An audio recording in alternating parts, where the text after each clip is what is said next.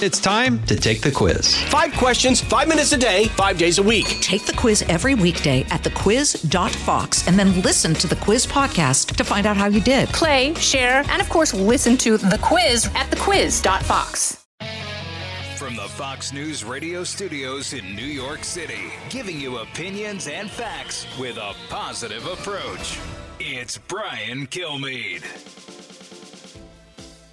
Thanks so much for listening, everybody. It's the Brian Kilmeade Show. So glad you uh, are back with me after a long weekend. We are back in action. The news never slows down. No excuses uh, today, uh, and no different today, I should say. But the President of the United States not rushing back. He arrives back at the White House at noon. Take your time. Not much going on. Really, not much for you to do there.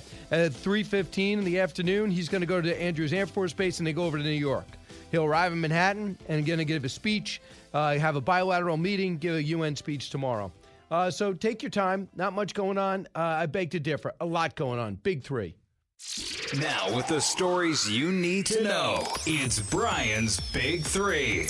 Number three. On Wednesday, you said in an interview, quote, if they say we don't think there's enough data to do a booster, then so be it. I think that would be a mistake. But now you're saying you don't think it was a mistake? No, I mean, I, you know, when I was saying that mistake, my own personal looking at this, I believe you're going to see an evolution of this process. Get nailed. Even other networks are starting to realize Anthony Fauci doesn't know what he's talking about. Get it together. That's my advice on the COVID confusion on boosters, natural immunity, and mandate mania. President Biden has uh, has done the impossible. He created more division, anger, and contradiction with the pandemic. And can someone please tell Anthony Fauci no one listens or believes him anymore? Plus, this just in: Pfizer says COVID vaccine is safe and effective for kids ages to 5 to 11. Now, Mr. President, wait for the FDA to also say that. Number two.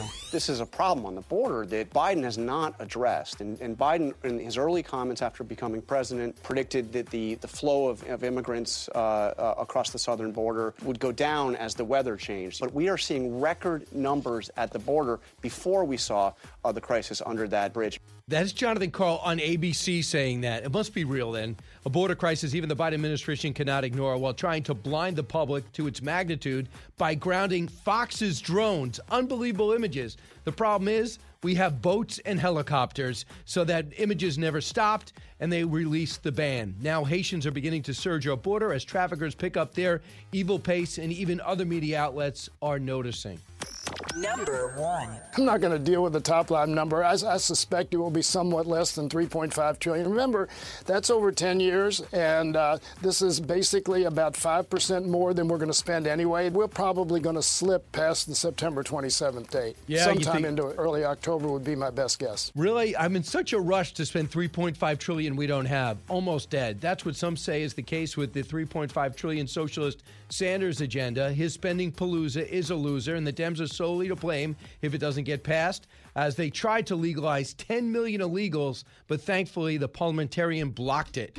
So that's what's going on in the news. Lara Logan at the bottom of the hour to unwind what's happening in Afghanistan as the horrible news uh, comes out that we killed uh, 10 innocent people, including seven children, with the drone strike of two weeks ago, along with leaving Americans behind, which is still unthinkable. Uh, Mike Rowe is pumped up. He's not letting any of that get him down, and neither should Fox Business or Fox News because he is the executive producer and narrator of a brand new series about to start that you can all relate to how America works. It starts on Fox Business. It's 8 o'clock.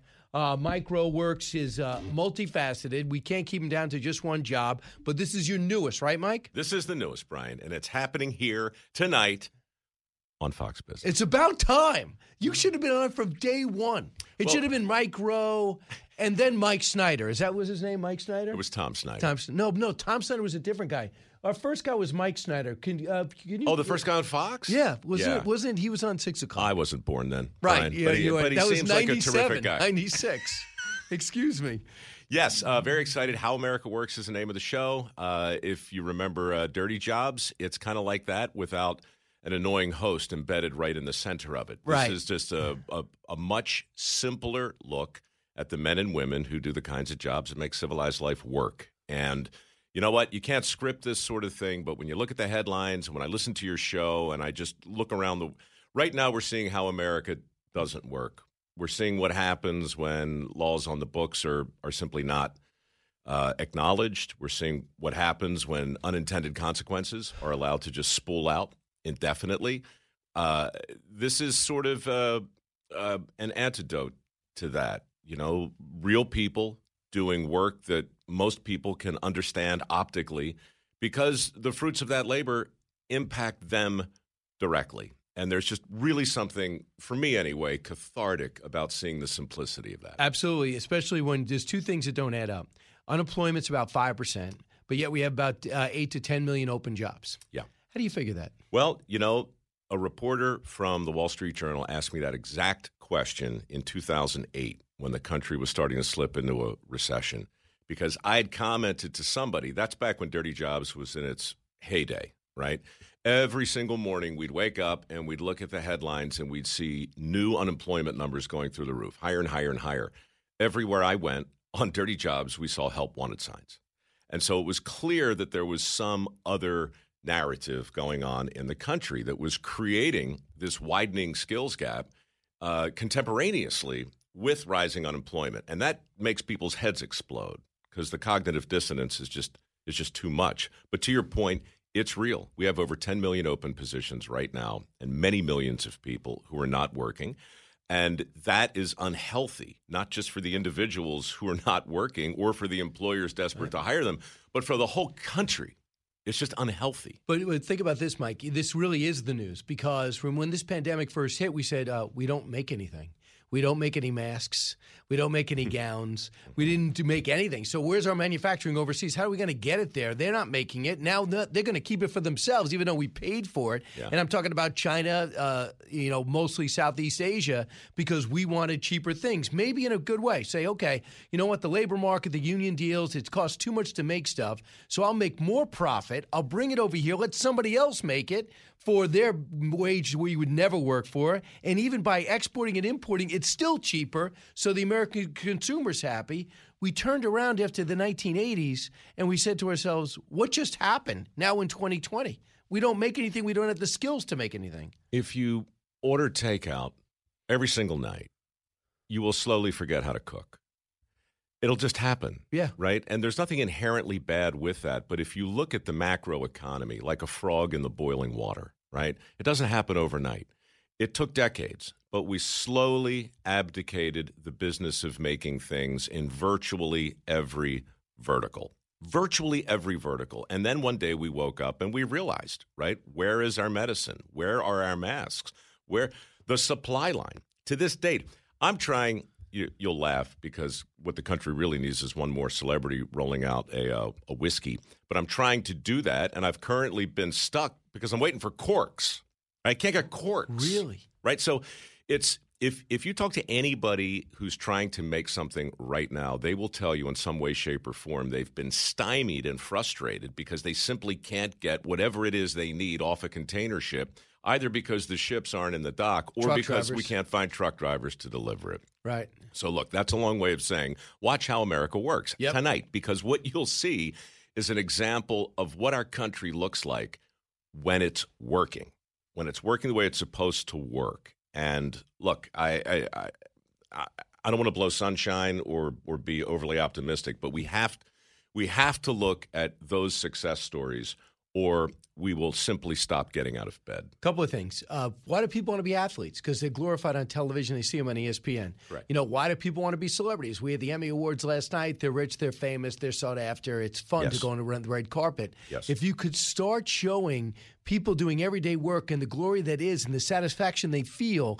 that could change perception. That's why um, you're, it's more than just a series. It's a necessity that we observe this. So maybe, maybe a son could, uh, maybe a father could look at a son and say, "That's what I do." And, a- and, that's you know, rather than you know, my dad, you know, my dad's a celebrity. How about my dad does this? Right. Look, first and foremost, it must entertain. We must be entertaining. Dirty Jobs worked because, by and large, it was fun to watch. But underneath it, there was a mission.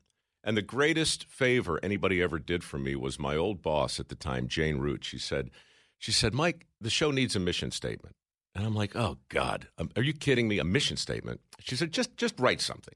So on the back of my lunch bag, I wrote, My name's Mike Rowe. This is my job. I explore the country looking for people who aren't afraid to get dirty, hardworking men and women who do the kinds of jobs that make civilized life possible for the rest of us. And that was it. Well, that mission statement really became the underpinning for everything I did for the next 20 years, Wow. including this show, including my foundation, Mike Rowe Works. You're 100% right. We have incredible power in this medium. We can choose where we point our cameras. And if it's all red carpet and if it's all athletes, then you'll see a country that reflects that. If it's some of this, then you'll see a more balanced nation. Mike Rowe's here. He's pumped up. His show's going to air every Monday. It's uh, it is uh, uh, Mike Rowe Works. The name is it's called uh, you know, host of the way. For God's Uh, sakes, How dude. America Do I have to jump in here right now? No, you don't. Uh, it's called How America Works. Because you got so many things here. On I've got a lot already. going on. It'd be simpler if I did this for you. Monday at 8. But, Mike, here's something else that thought was interesting 9 11 happens, right? Yeah. And they do all these specials about the firefighters. And I actually am in more awe 20 years later. Mm-hmm. And one of them is uh, uh, Chief Ganchi. And he gives a speech at the Academy every year. And he said, Everybody here, I have news for you. You will never be rich, but you'll always be happy. Mm-hmm. When you were meeting the men and women who nec- weren't rich, Mm-hmm. were they happy? Look, I hate to generalize, but by and large, the overriding question that came out of Dirty Jobs and in this series too was what do these people know that we don't? Because they seem to be balanced in a way that most of us aren't. And look, happy is a weird word. Joyful, I think. You know, they're they're they're in on some kind of realization. Satisfied. How they about this? okay. They know if they call in sick for a week, the the trickling, right, will be catastrophic. Civilization goes off the rails. They know that, and so the meaning gets baked into their job in a ways that a lot of us forget. Regarding firefighters, I agree with everything you said 100%, but there's a great line in one of the last episodes of How America Works where a sewage worker in Milwaukee makes the same point about firefighters, but he says, nobody ever talks about us because they can't see us. And this is the thing, Brian. If you're out of sight in this country, you are out of mind. And look, th- there's absolutely, you cannot overstate the importance of a firefighter. But when this, when the rains come and the sewers flood So and your toilet stops working, the question then becomes, well, how long do you want to wait for a plumber? And I guarantee you, unless you've got the outhouse already set up, not long. So uh, a friend of mine has a family business plumbing, and they've been doing it probably since the '50s. So all six boys, they're working there, and they're all men now. And then one just spun off. He goes, you know, I want to gradually, uh, like, go do real estate and and stop the taxing job. He's getting so many calls as a plumber, as a licensed, experienced plumber. He said, you wouldn't believe the amount of money I'm making now as a plumber, not the owner of a plumbing business, but as a plumber. As a plumber, yep. And he says, I can't do it enough. He goes, I wish I was younger because it's physically, you know, it's taxing. My on your knees. foundation, Mike Rowe Works, has so far helped train over 1,400 people. Uh, the single hardest vertical to recruit into is plumbing because, to your point, the perceptions, the stigmas, the stereotypes, the myths, the misperceptions that surround that industry are horrible. But I can give you example after example of kids coming straight out of high school, getting that skill, making six figures, and living debt free. Now, does it worry you like it does me when the pandemic hits and you just tell me my business can't function? I'm not allowed to leave the house. It's actually worse in some other Western countries like Australia, Western uh, ide- ideological country. Horrible in Melbourne right I got it. So some of the stuff I understand, guys. We don't know where this is. We don't know how to stop it. We're going to take a break here. No more restaurants. No more gyms. Okay, got it. Now that we can go back to work and the gyms are open, the restaurants are open to a degree, almost 100%, the supplemental unemployment insurance, where it actually pays you more not to work. Yeah. I worry it's getting into the thing that we covet most, what I covet most is work ethic, mm-hmm. the glory in work. Excuse me, I'm not an idiot. You're paying me 1300 not to work. I get a 1000 to work. I, I've got a family too. Yeah. So I'm not going to not take three hundred dollars. So w- I worry about someone not realizing at the highest reaches of our government that work ethic is the backbone of our country. It's also an important part of feeling like a complete individual. Absolutely. Right? It's macro and it's micro. Self worth. If you reduce a job to purely the transactional component, if you make it about nothing but the money, then all you're ever going to have are union debates, and it's going to be labor versus management Yep. and capital, blah, blah, blah, blah, blah. Look, this is how America works, is not about that. It's about the larger thing that comes from doing a job that matters and a job you feel connected to. How many episodes and what's tonight? 10 episodes. Tonight we start with lumber and then we go straight to oil. And this is going to annoy some people, but it's important to watch it because look, we wind up resenting that which we depend upon. Right. And when you see these shows, you will realize that. And, and and I hope a lot of people take an honest look at themselves and say, listen, it makes no sense to vilify industries that I need. That's what this is a reminder. Yeah, I of. get so annoyed when I, uh, about oil and gas when I hop on a plane and then have have my car pick me up and Mm-hmm. then bring me to a hotel, which I know runs on solar panels. So it really annoys me so much the oil industry. Oh, how about the mask that's made from petroleum products? how that you dare- must, how, how how- dare how you dare you put that oil on your face? What are you thinking? What are you? Absolutely, so selfish. Mike Rowe, I can't wait for your series. I feel like I got a preview, an exclusive preview that I'm sharing with my audience. How America Works on Fox Business, and he's the CEO of Mike Rowe Works, and he's a host of the Way I Heard It podcast. He is a busy guy. You know, you got all. I, I you nailed ninety percent of that, dude. Which is very, very fast. Which is that? That's just the amount we got of Afghanistan. So it's fantastic. so I left ten percent, just like left ten percent of Americans and our allies in Afghanistan. So C minus. That's what we're always- shooting for. I'm always, I'm always, I'm always, I'm as good as the president of the United States. Back in a moment. Educating, entertaining, enlightening. You're with Brian Kilmeade. I'm Guy Benson. Join me weekdays at 3 p.m. Eastern as we break down the biggest stories of the day with some of the biggest newsmakers and guests. Listen live on the Fox News app or get the free podcast at GuyBensonShow.com. Information you want, truth you demand. This is the Brian Kilmeade Show. I think he's got a, a, a pretty big uh, credibility crisis on his hands because all of these problems, in some ways, showed up after he said something basically the exact opposite. Afghanistan withdrawal wasn't going to be messy. This wasn't going to look like Saigon. Uh, the booster shots, and of course, the border has been. You know whether this is, you could we can talk about the border problems. You could say there's years in the making, but the, the, it's pretty clear we have a bigger problem now than we've had in years, and this is a these policies have turned into becoming a magnet. So he's got a lot of work to do. Why would I play Chuck Todd? Because it uh, it heartens me. I mean this.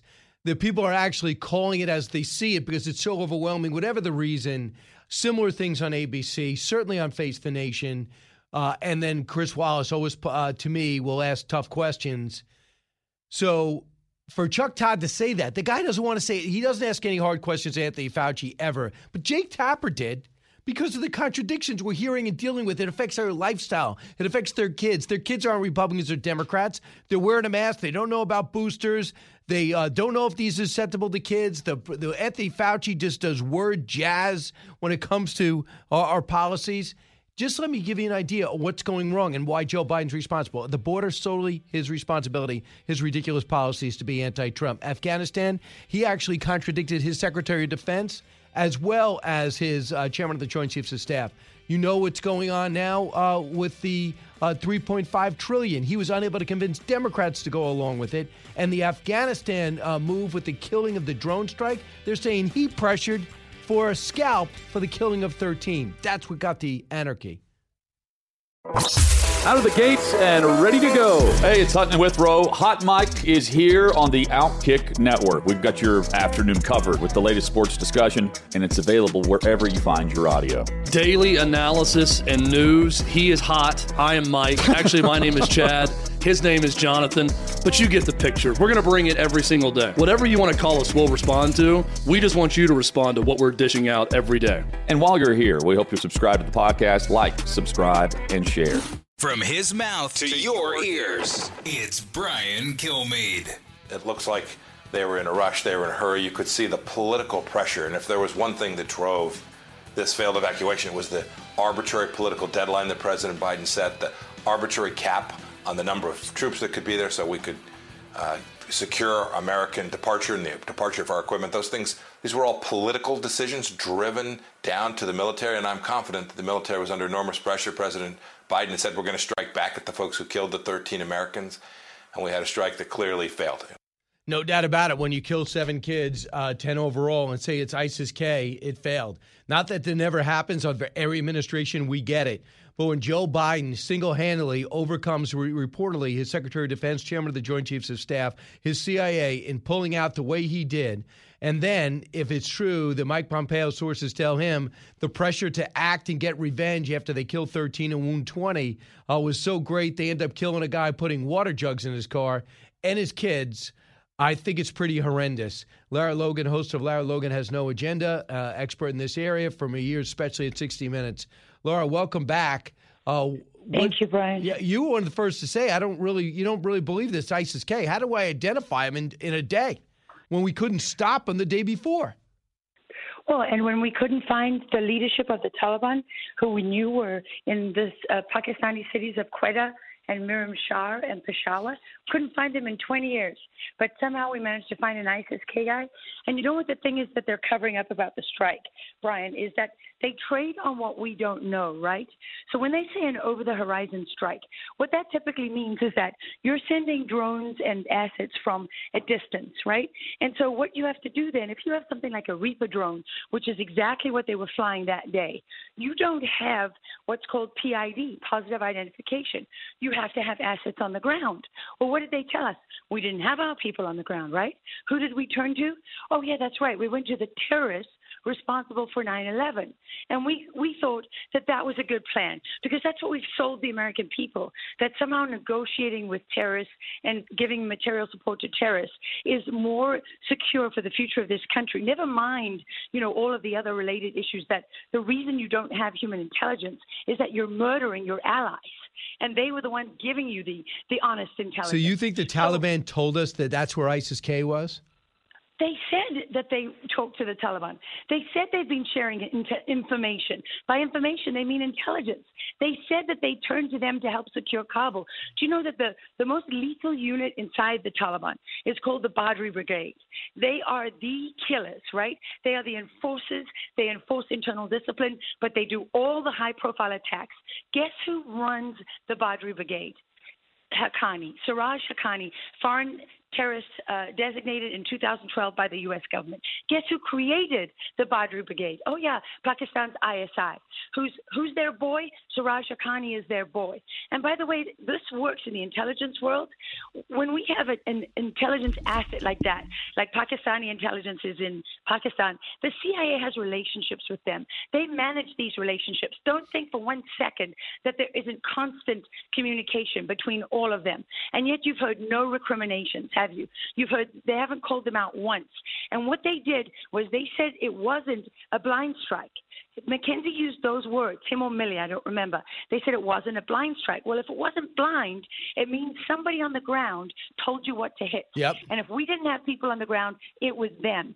So, the, you know, they're contradicting themselves in all these press conferences, but nobody knows enough about how these things are done to really hold their feet to the fire. And they just lie and lie and lie. And, you know, while I agree with your, you know, your last interview about how it's, these are political decisions, at what point do the generals have have a responsibility to stand up to the political decisions and say this is a mistake. I don't buy that.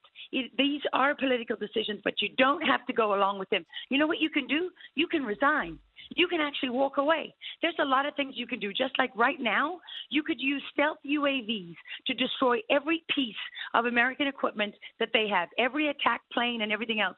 You know why they're not, Brian? Because they're making secret deals with Al Qaeda and the Taliban, who are the same thing. These so you're saying the U.S. intelligence are making deals right now rather than I heard that we're selling. Iran was in Kabul buying Blackhawks. Yes, I mean, I haven't heard that, but it would not surprise me one bit. You know why? Because two major figures in the Taliban ran training camps, Taliban terror training camps, with the IRGC in the north of Iran for years. You know, these are their What neighbors. You think was. they don't have Yeah. relationships? Of course, they have relationships with them. But you know what else? What they're not telling you is while we're pretending that, oh, because the Afghans surrendered, you know, these weapons fell into the terrorist hands, they're not saying that that's a choice to leave them there. And they're not telling you that the Afghan Air Force pilots who flew across the border into Uzbekistan and landed there. Their assets were were impounded. The Uzbeks held on to them, and you know what the United States did? They ordered them to be returned to Afghanistan, not to our allies. Not to the Afghan Air Force, No way. but to the terrorists responsible for 9/11. Oh yeah. Wait a second. So we this. flew those we flew those jets back and those helicopters back? They were ordered to send them back. You know why? And you know what else? We had ultra sensitive, top secret intelligence gathering capability on those on two of those aircraft. We're talking about Mi-17 special mission wing units, Black Hawk helicopters, Little Birds, you know, close air support, all that. There was a there was a significant amount of resources there, and we ordered it returned. And you know what else we did? We ordered it returned without stripping the the ISR and the intelligence packages off that. That's what we did. We actually said give it back to them, and every guard on that base knew about it. People on the ground knew about it. I found out about it and reported it, and I don't know where it's gone since then because there's so much that is going on that is difficult to confirm. I now know that Al Qaeda is leading the operation in the Panjshir Valley. Imagine being a special operations soldier in Afghanistan. You know, you bleed and die with Americans at your side. You believe in each other. You are the band of brothers, right?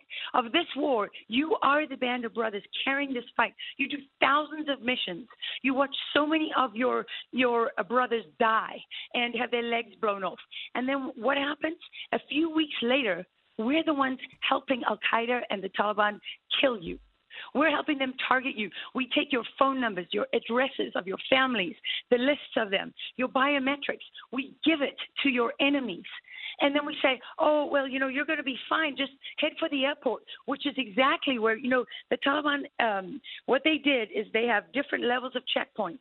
And that Badri unit that is run by Siraj Haqqani, that is their most lethal and ruthless, they put those at the innermost core of the airport. Oh, guess what happened there? 13 American servicemen were killed, weren't they? You know, why is nobody outraged about this? I don't understand it. Yeah, I mean, I'm just, I have the first time I heard this is with with you just now. I understand negotiations were going on. I'm just reading the Wall Street Journal story. I did not know we were giving them back those pilots who took their families and gave them back. Well, the pilots, you know, some of them were allowed to go to Dubai, but we gave the assets back. And this is why would you arm terrorists? You just tell me that. We didn't have to do any of it, Brian. You know, the, Of the course, we special could've- operations Yeah. the commandos, they're a high mobility unit. You understand what that means. You fly in, you take care of a job, and you leave, right? That's what our Delta operators and people like that do.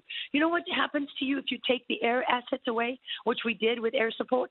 You can't, you have no mobility. So when you're out of ammo and you're uh, you cannot be resupplied and you've got no exfil, you can't leave. What happens? You get slaughtered. And that's what was happening. On top of that, you know, we took away the contractors who keep the Afghan Air Force in the skies. When you you know how many days a Black Hawk can last in the air without being taken out and fully maintained? I mean, that's 30 days or something like that. You know, and when you're flying in combat, maybe it's a little more, maybe it's a little less, depending on the op tempo. But but for our safety standards, these things don't keep themselves in the sky. It's extremely sophisticated. And what we see right now is China, Russia, Iran, all of our greatest adversaries are getting access to all of this technology, including Pakistan, by the way, which it's time to stop calling Pakistan an ally. Because we, you know, we, you hear on the Hill, this is all they say through Bush, through, uh, you know, Obama, through Trump, and now through Biden. You hear the same nonsense. Well, Pakistan's got nuclear weapons. They have some tactical nukes. They don't even have the capability to deliver those systems properly, and it's a fraction of what of what we have and what our allies have. So you're going to be held hostage, and you're going to tell me that those weapons. Do you feel they're safer today, Brian, than they were before you created a terrorist superstate that Right. you are? The United States government is rushing to uh, recognize. You know what that means? Right now, the Taliban can't travel. You know why? Because 17 of the 33 ministers in their caliphate are on the UN sanctions list for terrorists. So, and they've been there since when? Since February and January of 2001, Brian. Yep. 19 years, Pakistan sheltered these people. They are the exact same Taliban leaders that we forced into Pakistan the first time. And by the way, why did we force them into Pakistan? Why did we not have any troops on that border? You know, that is one of the unanswered questions of this war.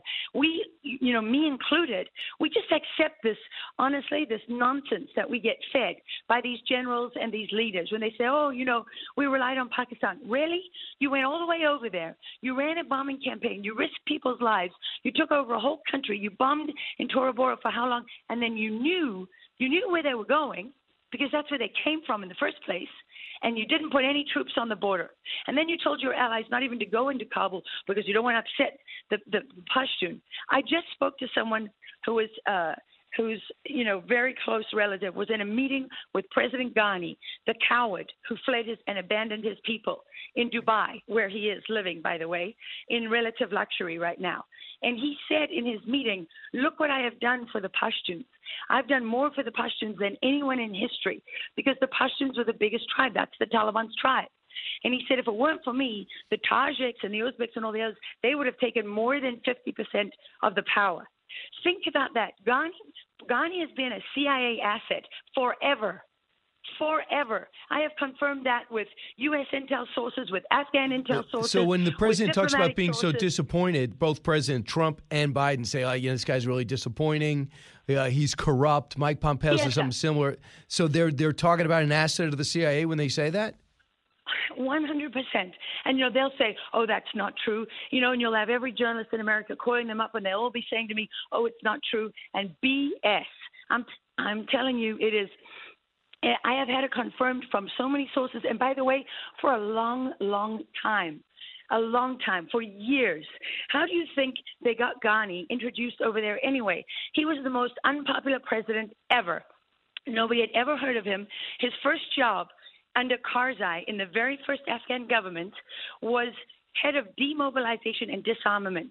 And you know who he demobilized and disarmed, Brian? Who? One guess. The North.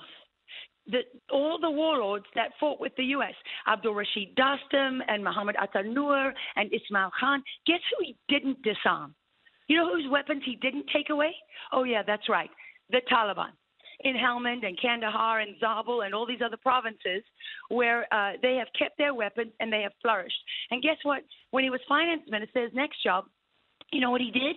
He poured money into the Taliban areas. And I remember actually doing a 60 Minutes story where we talked about the fact that Helmand at that time received more agricultural assistance and money than any other piece of agricultural land, arable land, anywhere in the world. And at the same time, you know what? The U.S. generals and the U.S. diplomats and U.S. leaders, what were they pushing? They were pushing the line that ideology had no part in this.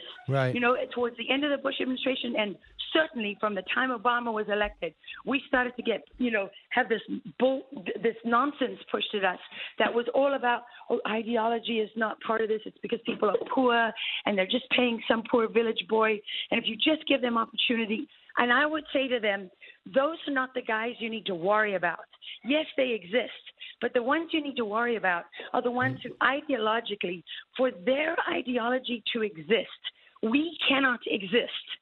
I know. We cannot exist. We got Our it. The existence- Salafist Sunnis especially. So I want you to hear what David Martin said, your former, I guess, colleague at CBS uh, on Face the Nation yesterday. Cut 30. Okay. The chairman of the Chief, Joint Chiefs of Staff, the chief military advisor to the president, said, don't do it, don't do it this way. And the Secretary of Defense, General Austin, said the same thing to President Biden, and he dismissed it. He didn't dismiss it. He listened. They all give him credit for listening. Um, but he just wasn't buying it. He just did not believe that it was worth the candle to remain in Afghanistan.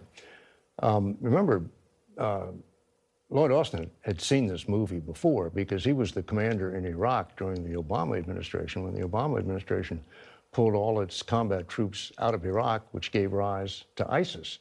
And then he was the commander of the U.S. Central Command when ISIS came storming out of uh, Syria, and we had to basically uh, fight the uh, the war of Iraq. And what's all consistent with that? Uh, that is Vice President Biden, now President Biden. Same thing. Pull out, over overrule your military commanders. Do you believe all this? Well, this is what I can tell you with 100% certainty, Brian. There was, when Biden came into office, there was a VTC. Milley, General Milley and General McKenzie and General Scotty Miller were all there. And Scotty Miller briefed Biden and his administration in front of Milley and McKenzie on the plan that had been developed during the Trump administration. And Biden said no. And you know what Milley and McKenzie said? Nothing. They said absolutely nothing. So they're worthless. I've spoken to people who were on that VTC, a number of them, and I know this for a fact. Scotty Miller briefed that plan, and McKenzie and Austin didn't say a word. And you know what? You know, it's time for people to stop covering up for these generals because they are political appointees. When they get their three stars, they are no longer just going through, you know, indoctrination camps, which we call universities, right? Because that's what happens. They go into all these colleges and they're coming out, and that's they're not actually coming out as military leaders. They're coming out as military apologists, where they're apologizing. Lara, and obviously- to to everybody that they're not knuckle draggers. Thanks so much. I appreciate it. You're right. They should be responsible. It's not just the president. These guys should stand for something. Lara Logan, thanks. A talk show that's real. This is the Brian Kilmeade Show. The other big news that happened today is now for 5 to 12 year olds, Pfizer said we have a booster shot that is good for kids. Now, the FDA hasn't approved it. Didn't stop three weeks ago. I think it was three weeks when uh, Joe Biden, in my view, was having such a terrible week with Afghanistan. He goes, I have a, a noon press conference to announce COVID uh, news, okay? And then he berates everyone for not getting vaccinated, even though 75% of the public got at least one shot. He berates everybody, and then he says booster shots are in. We've looked at Israeli studies, and we think that you know there is uh, it stops being uh, uh, less effective after about nine months, so we think we should go get a booster. The problem is the FDA didn't say that. Because of that, two people resigned. Because of that, they put it in front of the board, and two uh, they put it in front of their board and the advisory board, and they said uh, 16 to 2. No, no booster shot. Why? Because 65 and over, go ahead and get it, maybe additional protection. But only 2% of the people in hospitals right now, hospitalizations, are people that have gotten the vaccine. That doesn't show that we need to give people a third shot. And to be honest, we look a little like pigs. We have a, a whole continent of Africa where no one's gotten a shot, very few. And now we're going for a third shot because the Israelis have a study that said that. We have our own studies. We have our own people. We got a two year track record. Has anyone been writing anything down? Can we do some math and do a flow chart or a pie chart ourselves? And Anthony Fauci is pretending as if this isn't a big deal. You'll hear more about this uh, a little bit later on in different hours of the Monday edition of the show and throughout the week because I think people are beginning to get on to him outside Fox. Live from the Fox News radio studios in New York City, fresh off the set of Fox and Friends, it's America's receptive voice, Brian Kilmeade. Thanks so much for listening, everybody. It's the Brian Kilmeade Show coming to you from New York City, heard around the country, heard around the world. Bottom of the hour, we're going to be talking to James Murr, uh, J- Murr, James Murray. He's writer, executive producer of the hit TV show Impractical Jokers. If you've watched that, uh, it is fantastic. Uh, runaway hit. Uh, they're all buddies, and uh, they've done a great job. Uh, and now he's done a tremendous job with this series of fictional novels. Uh, he's going to be joining us live. Michael Goodwin here at the top of the hour. He talks about General Milley and what this guy actually does. He's an egomaniac uh, gone rogue. I don't care what Bob Costa says or Bob Woodward says. Let's get to the big three. Now, with the stories you need to know, it's Brian's Big Three. Number three. On Wednesday, you said in an interview, quote, if they say we don't think there's enough data to do a booster, then so be it. I think that would be a mistake. But now you're saying you don't think it was a mistake? No, I mean, I, you know, when I was saying that mistake, my own personal looking at this, I believe you're going to see an evolution of this process. Yes, it was a mistake. Evolution. Uh, You'll eventually win. Yes, the Giants would have eventually beat the Redskins if they didn't lose. Get it together. That's my advice to the COVID confusion on boosters, natural immunity, mandate mania. President Biden's done the impossible. He created more division and anger and contradictions. And can someone please tell Anthony Fauci no one listens or believes him anymore? And that's the exact reason why. Plus, this just in Pfizer says COVID vaccine is safe for effective and effective for kids 5 to 11, but the FDA hasn't. So, Mr. President, stay on vacation.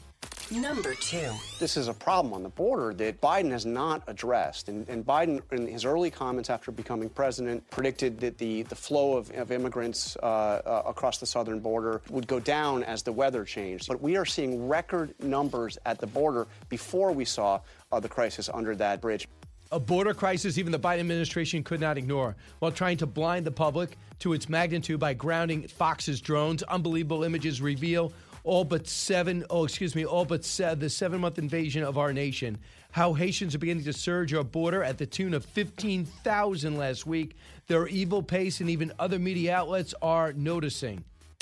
Number one. I'm not going to deal with the top line number. I, I, suspect it will be somewhat less than 3.5 trillion. Remember, that's over 10 years, and uh, this is basically about 5% more than we're going to spend anyway. We're probably going to slip past the September 27th date. Sometime yeah. into early October would be my best guess. Uh, Kentucky Democratic Congressman John Yarmuth, uh, almost dead. That's what some say is the case with this massive three to five trillion dollar socialist Sanders spending palooza, and Dems are solely to blame as they now learn the important agenda item, uh, including legalizing 10 million illegals, is blocked by the parliamentarian.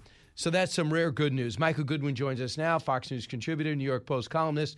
Michael, first off, some good news. As they try to jam this 3.5 trillion unaffordable cradle to grave socialist agenda, they tried to put illegal immigration, legalizing 10 million illegals, uh, in there, and a parliamentarian said no. Well, that you're right, Brian. That is a rare bit of good news coming from Washington these days. Uh, I, I don't know why the Democrats. Well, I guess I do know why, but but they're kind of go for broke on everything. Um, at first, I thought, you know, this is more or less just a sop to the far left. They'll be defeated, you know, by the parliamentarian, by the Supreme Court, whatever, by the courts on packing the court. But I'm beginning to believe that Chuck Schumer and Nancy Pelosi and Joe Biden, the so called moderates of the Democratic Party, the restraining forces, really do want these things. They really do want to break the filibuster. They really do want to pack the courts. They really do want to bankrupt the nation uh, and, and make our tax system uncompetitive with the rest of the world. I mean, it's a very strange phenomenon. It's like the whole party has just swallowed all of these nostrums from the far, far left and wants to make them law. Uh, you know, Joe Manchin is a very thin blue line on all of this stuff, uh, as is Kyrsten Sinema. I mean, there doesn't seem to be much of a traditional Democratic Party uh, intact. It seems all to have been taken over by this far left uh, nonsense, whether it's out of fear that they'll lose their job if they don't go along or sincere belief in it. It doesn't much matter. Right. This is what they're doing now. But I'll tell you what, it is good news. It Looks like Sinema and others and Manchin did not succumb to the one on one pressure that President Biden always prides himself on his persuasive ability. Neither one of them budged, reportedly. And in the House, these moderates are saying if they blow up the bipartisan deal, which some are unhappy with, the 1.2 trillion with 560 billion of new money, if they blow that up, the moderates say we're not even going to touch this 3.5 trillion. It looks like it's a legitimate impasse. I mean, my hope is that people are sobering up and are realizing Joe Biden's approval is at 42% and dropping. You cannot line up behind him and expect to be protected. No, that's right. Uh, you, I was looking at the uh, the approval numbers, and uh, with one or two exceptions, a Fox poll had him actually the highest at 50. Uh, everything now is trending down and it's it's not just one poll. It's I think four or five different polls from different outlets, uh, all showing a sharp decrease. Uh, particularly over the Afghanistan issue. And I, I continue to believe, Brian, that we have not heard the last of that. Uh, the, the continuing efforts there to get people out, the refusal of the Taliban, I mean, they are clearly now I, I believe treating these people as hostages whom they can trade for money or other favors. Uh, the continued breakdown of the president's relation with Europe, which started over the Afghan withdrawal when he didn't really give them much of a heads up or any say in the matter. And they had their own citizens and military there, the Brits and the French especially. Uh, and now this thing with the French and the nuclear weapons. I mean, it just seems to be one big blunder after another. These things don't be don't feel as though there's a strategic purpose behind the way he's going about it. It feels like he's just blundering into mistakes. So I think all of this is going to wear on his popularity. And as you correctly suggest, it's going to make it harder for Democrats in Congress to get behind him if he looks like he's a sinking ship. Think about what's happened over the weekend. So by by Wednesday, there was seven thousand under that Del Rio, Texas bridge, mostly Haitians. But get this, Michael, they're Haitians that have been living in Brazil and Chile for the most part for two or three years. They were told go to the border. Now's the time to get in. How do they get that message from the Biden agenda? And the vice president in charge of the root causes was flipping a coin at Howard University before a football game. So then by by Saturday, they had fifteen thousand there. Who's feeding them? Where are they getting their clothes? How are they taking care of themselves? So now they said the problem is Fox's drones are revealing this met, this human catastrophe. So they grounded the drones rather than fix the problem. And to our credit, Bill Melugin got a boat and got a helicopter and didn't stop. And then they realized we could let them the uh, uh, let them fly the drones. Why they think they could get away with blinding the media? Now they have other people looking at it. Listen to Mayorkas when he realizes HHS secretary had to do something. Cut eight. We certainly are experiencing a challenging situation, but we are surging resources and we have a multi prong approach to this. We are moving people, as has been noted, uh, very rapidly to other processing centers to ensure their safety and security. I don't believe that. They've uh, they've took a few hundred back to Haiti. Now what? I mean, what are we going to do with the other fifteen thousand? Do we even have enough planes to move them? You know, uh, listen to Mayorkas speak. It, it was almost challenging. Like, you, you, you could hear a coach saying to him, "Say the word surge." Uh, don't say it's a don't say it's a problem. Say it's a challenging situation, right? This is all this is all bureaucratic nonsense. There is a crisis. There has been a crisis. It was created by the Biden administration, and everybody knows that. It didn't. It, they didn't inherit this crisis. They created this crisis. They inherited solutions. They opted to break those solutions and create a crisis, and and the, and then they expect uh, people around the world uh, to tell them to, to listen to them when they say don't come now. Why shouldn't they come now? They're going to get in for the most part. You're not going to stop them, and the odds for them are so much better. I mean, this is frankly, in an odd way, this is capitalism at work. The people are people are voting with their feet to come to the United States for a better life. It's a better life than they would have in Haiti, certainly. It's a better life than they would have in Brazil uh, or certainly in the Northern Triangle countries. How hard is it for the Biden administration to accept that?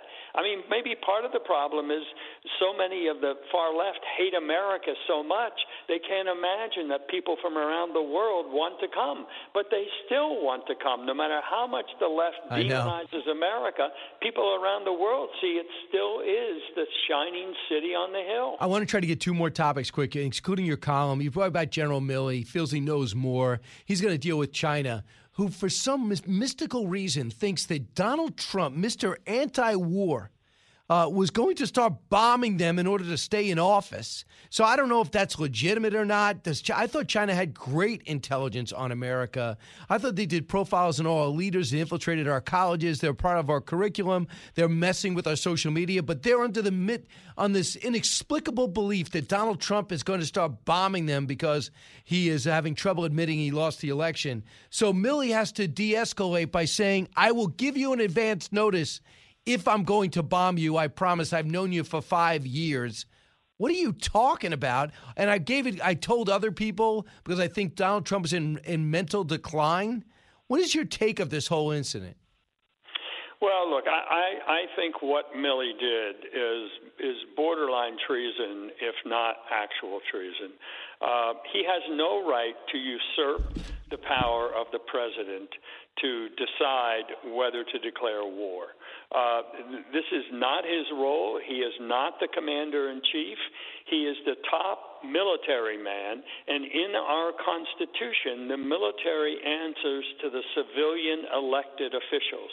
Donald Trump is the civilian elected official. Mike Pence is the elected vice president. Where is Mike Pence in all of this? Why didn't Milley go to Pence and Absolutely. say, I'm having this problem with the president? Instead, he Meadows. calls our adversaries. The chief of staff, Mark Meadows. Listen, uh, you know, listen. We, uh, we're, you know, we we work for the president. I know, but are you getting I mean, concerned? you Secretary getting concerned? I think he's too angry. That's it's no problem. Uh, and but then, what do you think of this Sussman indictment from uh, John Durham? I think it's a serious charge.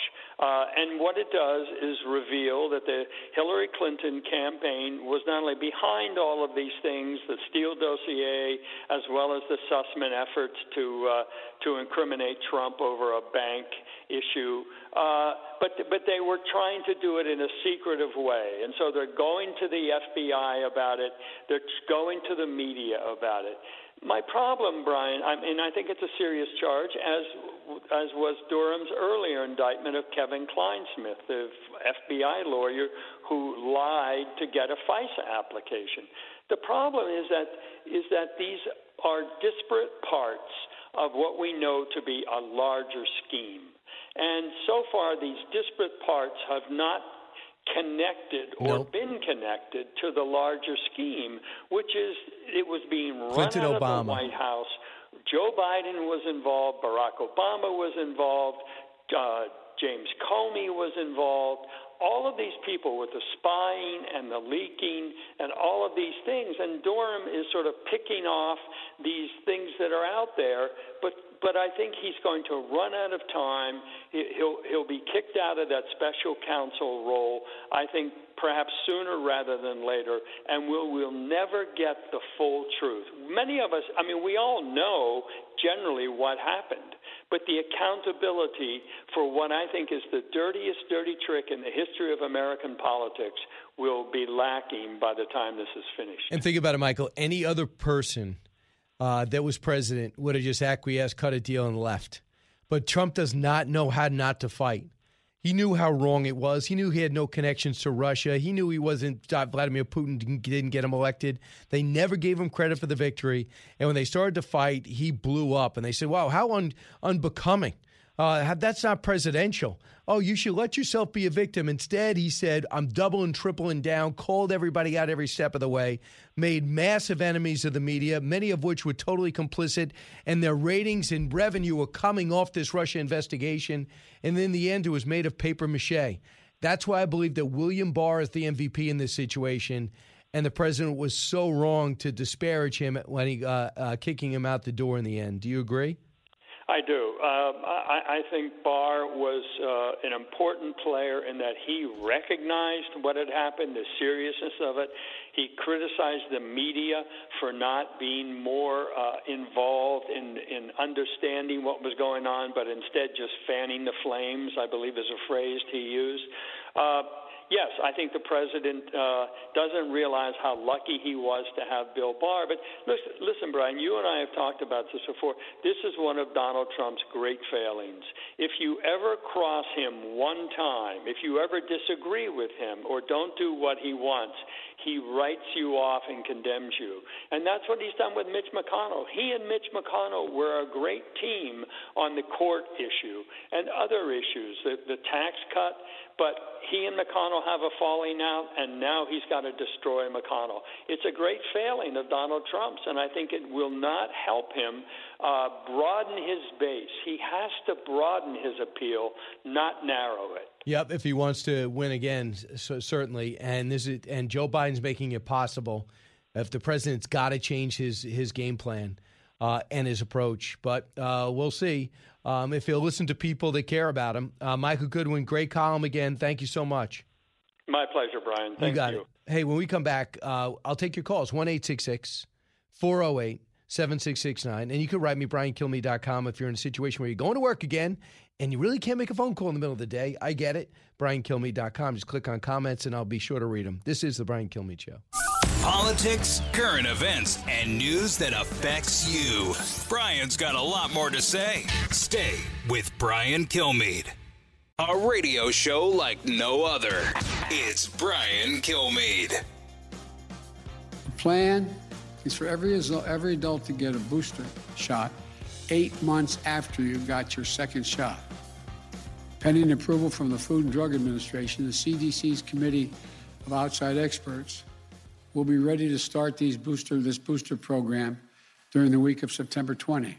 Right. The only problem is we did not forget about the FDA, and you did, Joe. You had to break up the Afghanistan narrative, which was terrible, the worst, uh, the worst expulsion of a country we're at war with ever, giving the Taliban and all our equipment back to them. So how do you change? Well, you do the thing that you evidently get the highest ratings at, and that's COVID coverage. We're going to talk about boosters. We all need boosters, and Joe Biden's the one to do it. And that's why a study showed that we should do it, and his people recommended that they do it. His people like Anthony Fauci and the most overrated doctor, the second most overrated doctor, Dr. Collins. They recommended. The problem is the FDA said, no, I'm looking at Israel. I don't think we should do that. Israel, we only have in America, only 2% of those hospitalized are unvaccinated. It shows it's not a, it's not a problem. So we're not going to do it. And if you make me do it, I quit. And they're going to quit anyway. Joke.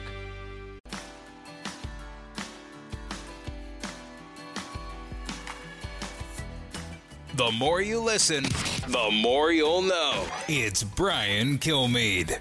On Wednesday, you said in an interview, quote, if they say we don't think there's enough data to do a booster, then so be it. I think that would be a mistake, to be honest with you. So on Wednesday, you said it would be a mistake. So, but now you're saying you don't think it was a mistake? No, I mean, I, you know, when I was saying that mistake, my own personal looking at this, again, just because I look at the data and say I would do it this way, that's the reason why we have qualified groups of people who together as a committee examine all the data and make a decision. So I have no problem at all with their decision. The thing that I'm saying is that data will continue to come in, and I believe you're going to see an evolution of this process as we go on in the next several weeks to months. Okay.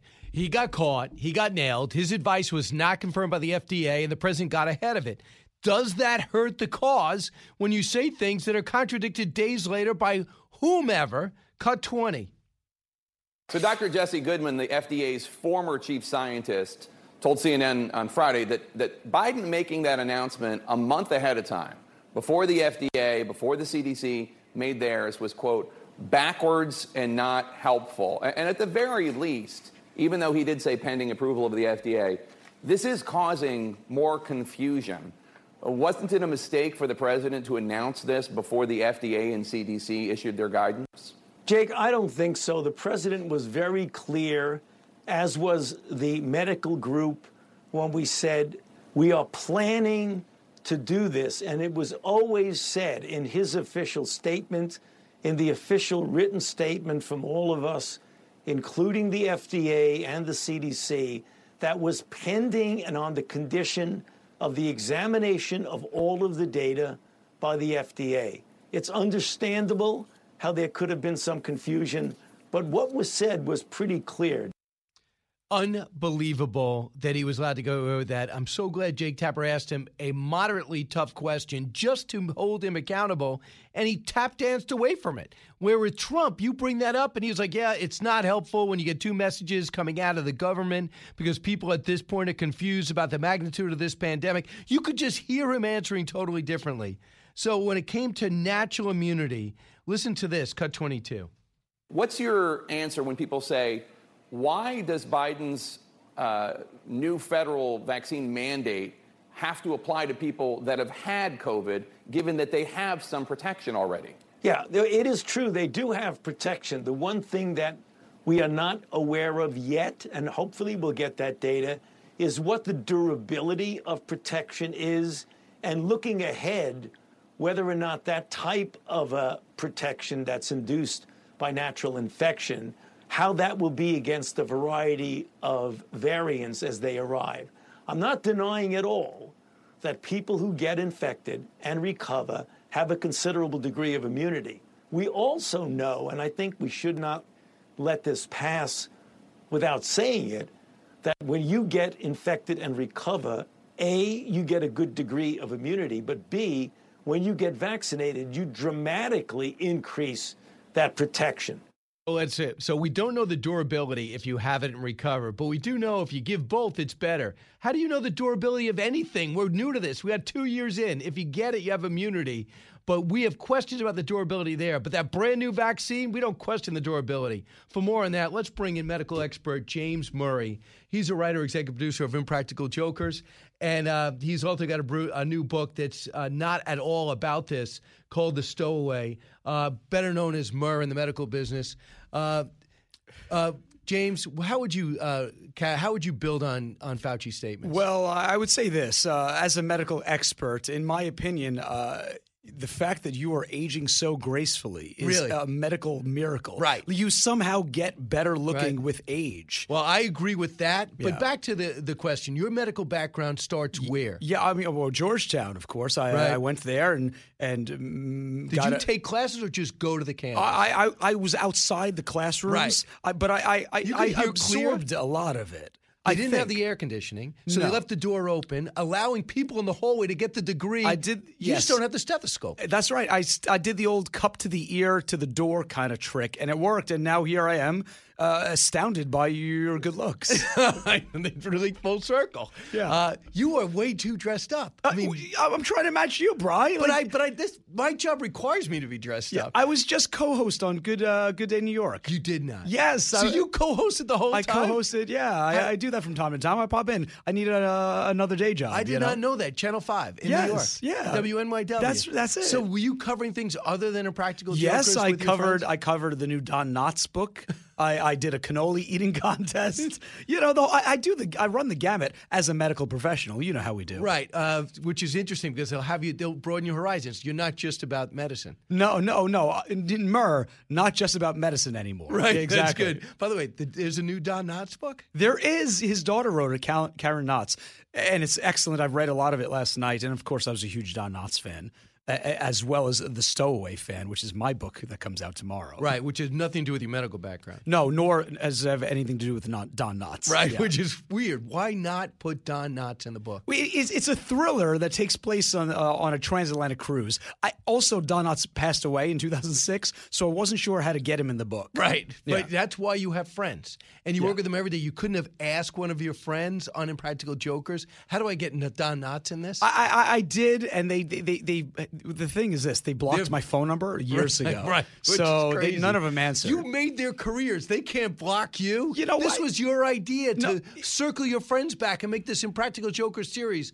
this runaway hit. It, it was all of our ideas, but I am the looks of the show for Right. sure. So I think that the good looks, the skinny frame, kind of push us over the edge in terms of popularity. So listen, um, let's be honest. You're not a medical expert, but you do like Don Knotts. I, I do. Of course, I'm a Right. comedian uh, by trade. Uh, my mom thinks I'm funny. uh, and, uh, you know, I was a huge Don Knotts fan and a huge Stowaway fan as well. I want to talk about that, but I want you people that don't know that have not the three people in the world that have not heard any of the Impractical Jokers. Here's it's visual. Yes. So we had to find something that we think would not be visual. This is you on the street pretending to read from your daughter's diary. Got it. And truth be told, you do not have a daughter old enough to have a diary. No, but I do have a diary. Right. Yes. But that's about the only truth we That's the only truth, So it? let's listen to a little of it. Dear Diary, Dad broke his wrist trying to push a pool door today. I saw him winding up to push it, and I yelled, It's a pull.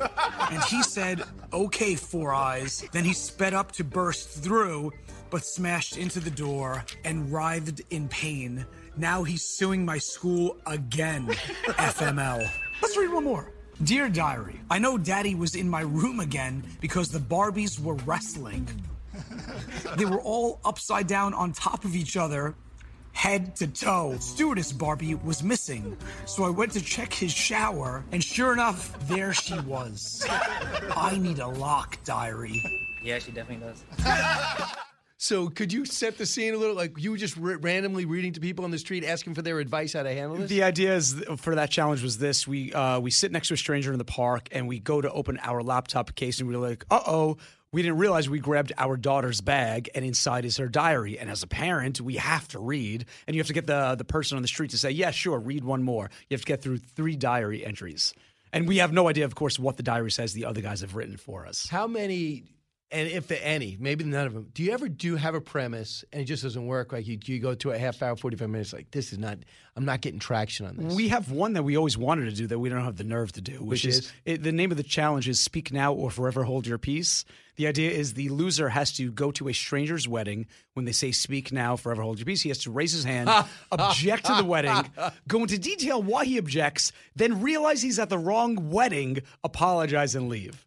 That to me seems like a, so you guys. I don't want to get my butt handed to me, so that you know we don't have the nerve. None of us have the cojones to do it. because you know the wedding's so perfect for you because half the wedding doesn't know the other half. Yes, exactly right. This is a room full of strangers, right. but they all hate you. right, fantastic. So listen, you're going to be on Fox and Friends tomorrow. Indeed. But let's talk about your this this series you have going on. This is your third book. This is my fifth book, and I have three book. more coming out next year. Right. This is a, a book called The Stowaway. It's a thriller. It's about a woman named Maria Fontana who's a juror on uh the trial of the century, a serial killer who's been accused of uh, uh, horrifically uh, murdering these a number of children, and she can't bring herself to find him guilty. He goes free.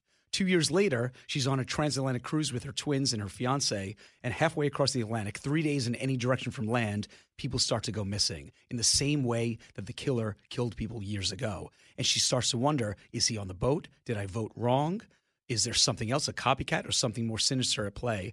And it's up to her to stop him before he kills again. Now, do you even know how this ends? I, I Because wrote it's it. So yeah. compelling, yes. I, I I do know the ending, and And you it- should not give it away. Uh, it's the kind of thriller. If you love mysteries, if you love Silence of the Lambs, this is the book for you because it'll keep you guessing to the very end who the killer actually is. Wow! And where do you get these ideas? Uh, the the Pandemic Practical Jokers help? cruise, Right, you know? yeah. We, the guys and I do a, a cruise to the Caribbean with fans every year. You know, we have like five thousand fans on a boat, and uh, and I wondered on the last cruise what it would be like if there was a murderer on board, and it led to the stowaway. Wow! You go, but with- don't worry, the Jokers cruises are safe. Now, do you have times when you go on these cruises where you could just be with your family, or is it constantly sign this autograph, take this picture? It's twenty four hours a day work. Yeah, five days a week. right. Yeah, yeah. And so, does your family go? Yeah, they come uh, and they do their own thing while I'm I'm, I'm working to, to to pay for their cruise. it's unbelievable. But they appreciate you now. Yeah, with, yeah, they never did before. Right. And here's the thing: you are married now. I am a happily married man. I uh, celebrate my one year anniversary this Saturday. And it made it through a pandemic. Yeah, you talk yeah. about quality time. I know timing. I know. We we did a lot of gardening. We planned the wedding. Uh, we had a great. It's been uh, you know uh, we we thankfully didn't get sick and we uh, we just had a great first year of marriage. I can't imagine a better first year. Right. And now you're back shooting another season. Yeah, we start shooting in a few months uh, for new episodes. But you did uh, you did a season though already, We did, yeah. Season nine just aired, Right. and uh, we'll be back next year. It's unbelievable. yeah. Because my, I thought about you guys right away. By the way, it's so funny because in my town, in the town next to it, we have a theater. And the theater just went out of business during the pandemic.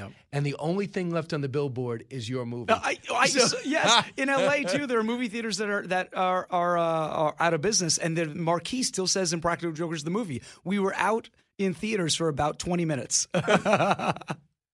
Um, well, I'll tell you what. Uh, to me, it should have got the Emmy. It was the only movie of that year, but I loved it. I thought you. the movie, and I'm saying to myself, how do you take a reality show, a real reality show, and make it a movie, but it actually worked, and all of you played your own yourselves, which made it easy to cast. Yeah, and it was uh, it was a wild experience shooting the movie. And the punishment at the end, I lose the movie, and they made me fly outside of an airplane on the wing and on top of the plane.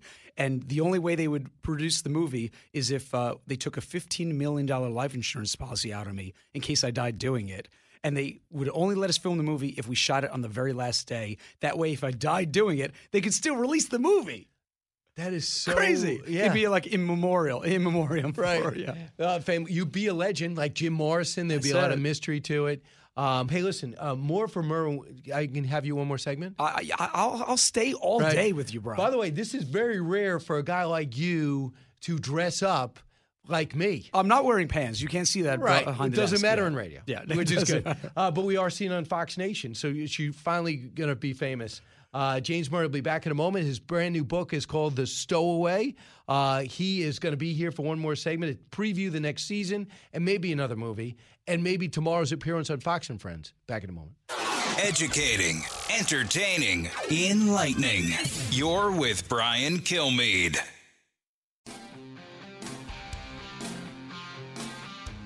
If you're interested in it, Brian's talking about it. You're with Brian Kilmeade. Hey, welcome back, everyone. I'm privileged to have with me in studio James uh, James Murray, better known as Murr on Impractical Jokers, uh, author of a brand new book called The Stowaway.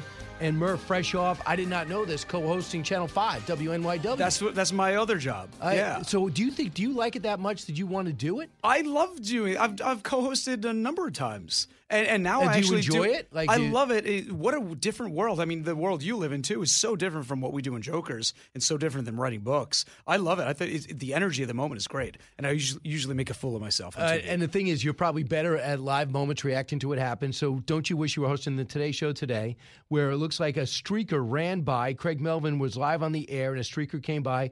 Streaker, according to the Webster's de- definition, does not have clothes. That- that is the definition. Right. Uh, the Naked Runner.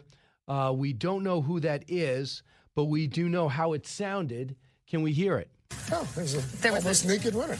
I just had something brand new from Hoda There he Kotb. There he goes. A new podcast. Where, Hoda's new where are your clothes? Get what are you Oh my doing? What are you doing? What is happening? Oh my gosh. Hoda. Hoda. Dignity. And they just cut the commercial in the middle of it. You would have just loved it if this I, happened. I, I love the commercials. Dignity. and then you have Hoda there is trying to promote something, but they were kind of talking about it. But this is one thing. What could that? And I'm just saying, you like promotion. You want to sell the stowaway. Yes. And the Today Show does get great ratings. Are you suggesting Could that I should streak the Today No, Show to sell it? copies What- of my book? Was that you? Let's do it. Here we go. no, no, no, not on radio. Okay. uh, but no, w- would you ever do something like that? I, I, I you know, yes, I suppose. Well, if I'm. If somebody's betting me money on it, it, Right, it was part you, of the you show. put a crisp five dollar bill on the table. I'll do it right now. Five dollars? Yeah, I'm, You'll take I'm your clothes cheap. off. I'm cheap. Um, that, that to me is, uh, I'm just thinking about you with in the morning show setting with the wide variety of things that does play to your strengths. Yes. Does that feel natural? It does. I talked to Rosanna Scotto about that this morning. I mean, her job is basically improv. Sure, she's reading the teleprompter, but she has to be super, super quick and and just react instantly and, and be funny and charming. I have nothing but great the greatest respect for that job. Man, oh man. Right now, I just thought it might be. Now you're also on stage. You, were just telling me. You I just am. this six months ago. Yes. So uh, tell me what the Murr show. Yeah, I, I, I perform uh, solo stand up around the country. I have another show coming up in uh, in Alabama in a few in like two three weeks. Uh, and that, that's Murr Live. It's murrlive.com. You can get tickets anywhere. So you, you'll have clips from Impractical Jokers. Yeah, I show clips from my own phone. Uh, so literally, I'll stream my phone to the screen, and people can scroll through and ch- choose whatever they want, and I've got to explain myself. really? yeah, it's great. Now, Murr, how how did you deal with the pandemic here? Being that you guys were always at interact with people, and they told you don't interact with people, don't go out. we had to reinvent the show, you know, but it came we came up with great solutions to do it. So, for example, we did a punishment the other day where um, uh, I played an astronaut in the space station, and a bunch of kids, like 12 kids in a classroom on Zoom, thinking they're dialing into the space station, but it's me. Right in a spacesuit, ah. and they built this this set that looks just like the space station, and the whole set rotated, and the camera rotated with me. So what the kids don't realize is that I'm upside down. So when I'm eating spaghetti or drinking milk, it's going up instead of down, but I'm just upside down. It looks like I'm normal side, and and the kids' reactions were gold. Like they think they're talking to an astronaut. Look at me. I'd never make the space program. So you guys said for a while you said, okay, I guess we'll sit it out, and then after a while you thought, I got to, we got to do something. Yeah, we, we well, you know, the I think the fans deserve that. I think that they deserve to be entertained. We all were kind of locked at home for a long time, so we created that show, Dinner Party, where we just zoomed to having dinner together uh, last year. And uh, and the challenge is for us to keep reinventing the show depending on how the world is going. So when people think of the pandemic, they think of Michael Jordan's The Last Dance, and they think of the Impractical Jokers Yeah. changing formats for America. That- Basically, we're right up there with number 23. You know what I'm saying? yeah. I think so. So listen, congratulations on the book. Thank It's you. fifth- I know it's not new, but I know you're going to be promoting for a while. But Thank go, you. Go and and, you grab can, it. uh, you can go to meetmurr.com to get tickets to the book launch or any of my in person appearances this week uh, at stores across America. All right, good. Um, we're here locally too, so if you see Murr on the street, ask him for free tickets. Pick up the stowaway. Thank you, bud. Live from the Fox News radio studios in New York City, fresh off the set of Fox and Friends, it's America's receptive voice. Brian Hi, everyone. Kilmeade. Brian Kilmeade. Thanks so much for listening to the Brian Kilmeade Show. Dr. Nicole Saphier standing by. We got new, uh, I guess you could say, Pfizer news as it relates to your kids, so stand by. And then we have Bret Baier at the bottom of the hour giving us an idea of this biggest week so far in the Biden presidency, what's at stake. And man, not much has gone well for him. Quick note on economics, on your money. Uh, the stock market has uh, dropped almost uh, 500 points. It was up over 500. Uh, there's a few reasons for it, and we'll go over that. For some reason, President Biden, with all that's swirling around, we're about to outline it, feels as though it'd be a good idea to arrive back at the White House around noon today after leaving about noon on Friday. Not much going on for him to really discuss, and he's coming to New York to speak to the United Nations. Maybe a little bit about climate change. We really could use that. Nothing like good climate change talk. So let's get to the big three. Now, with the stories you need to know, it's Brian's Big Three. Number three. On Wednesday, you said in an interview, quote, if they say we don't think there's enough data to do a booster, then so be it. I think that would be a mistake. But now you're saying you don't think it was a mistake? No, I mean, I, you know, when I was saying that mistake, my own personal looking at this, I believe you're going to see an evolution of this process. Wow, Dr. Anthony Fauci all over the place. Get it together. That's my advice to the COVID confusion on boosters, natural immunity, and mandate mania. President Biden has done the impossible. He has actually created more division and anger and contradictions. And can someone please tell Dr. Fauci uh, nobody listens or believes him anymore? He's all over the place. Plus, this just in Pfizer says COVID vaccine is safe and effective for kids 5 to 11. Number two. This is a problem on the border that Biden has not addressed. And, and Biden, in his early comments after becoming president, predicted that the, the flow of, of immigrants uh, uh, across the southern border would go down as the weather changed. But we are seeing record numbers at the border before we saw uh, the crisis under that bridge. Jonathan Karl, a border crisis even the Biden administration could not ignore, and other networks are actually paying attention while trying to blind the public to the magnitude by grounding our drones. Unbelievable images reveal all uh, of the all but invasion over the last seven months to our nation, and now there's 15,000 mostly Haitians under a bridge in Texas. Number one. I'm not going to deal with the top line number. I, I suspect it will be somewhat less than 3.5 trillion. Remember, that's over 10 years, and uh, this is basically about 5% more than we're going to spend anyway. We're probably going to slip past the September 27th date. You think so? Sometime into early October would be my best guess. That is uh, Chairman of the Budget Committee in the House, John Yarmuth. Almost dead. That's what some say is the case with the massive 3.5 trillion socialist Sanders spending palooza, and Dems are solely to blame. They now learn an important agenda item. To it is now out. The parliamentarian said you cannot put in a budget bill uh, the legalization of 10 million illegal aliens. Uh, that is blocked. Thank goodness. So, in the middle of the show on Fox and Friends today, we got word that uh, they are now okaying, at least Pfizer is through their studies, the vaccine for five to 10 year olds. Okay? The FDA hasn't. So, I don't know if the president learned anything from his booster announcement that the FDA nixed, but will he go out in front on that today? Dr. Nicole Saphier joins us now, Fox News medical contributor, um, uh, author of Panic Attack Playing Politics with the Science in the Fight Against COVID 19. Dr. Saphier, welcome back. Good morning, Brian. Happy Monday. Uh, same to you. First off, I got to ask you about the new news on Pfizer making the announcement. Well, uh, we have to be clear. Uh, this is just a presser that came out of Pfizer and BioNTech. They announced the results in a statement for their phase 2 3 study in ages 5 to 11 years old. They have not submitted the data for peer review yet. You know, we're not able to look at it ourselves, and it actually hasn't been submitted for approval as of yet. This is just they are reporting on the results that they're seeing. And so that's an important clarification to make sure that we make. Um, you know, I've I've always had a few issues when it comes to the vaccines in young children, and largely that is because I think that we have a paucity of data in how COVID really does affect our young children, and so I think we are at a very crucial point in the vaccine manufacturing and development at this point. We need to know how how severe is COVID-19 in our children, and do the benefits of vaccination outweigh the risks of potential vaccination? And of course, they they handle the dosage. They say one less potent shot with right now for kids younger. So what they actually did was they've done what's called a de-escalation study, where they took the dose that we were giving to adults they and what they did was they started going less and less for children and they found that if they gave a lesser dose same as the adults 21 days apart that they were still able to mount a the same immune response as young adults were to that full dose. So that's good to know that at this point they are using a lesser dose for these children, but the only metric that they've looked at thus far is how well of an immune response children are having to the vaccine.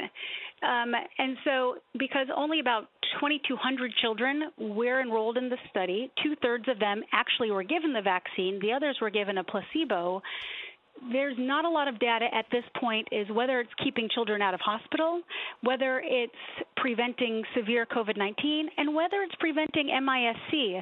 And those are the metrics, those are the endpoints we really want to know when we start discussing children and vaccinations. Right. So right now we think, according to the stats, I'm supposed to believe the stats, uh, 29% of all cases are kids.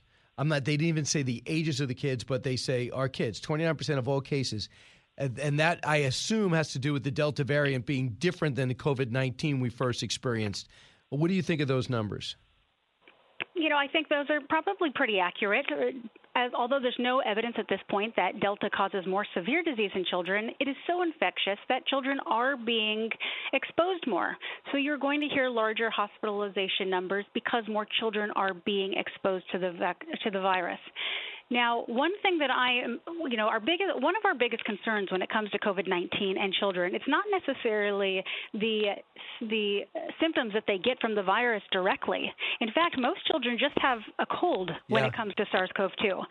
But it's the MIS-C, that multi-system inflammatory syndrome in children, and that is causing more children to be hospitalized. They may have an asymptomatic infection or mild infection, but then they get severe illness about a month later.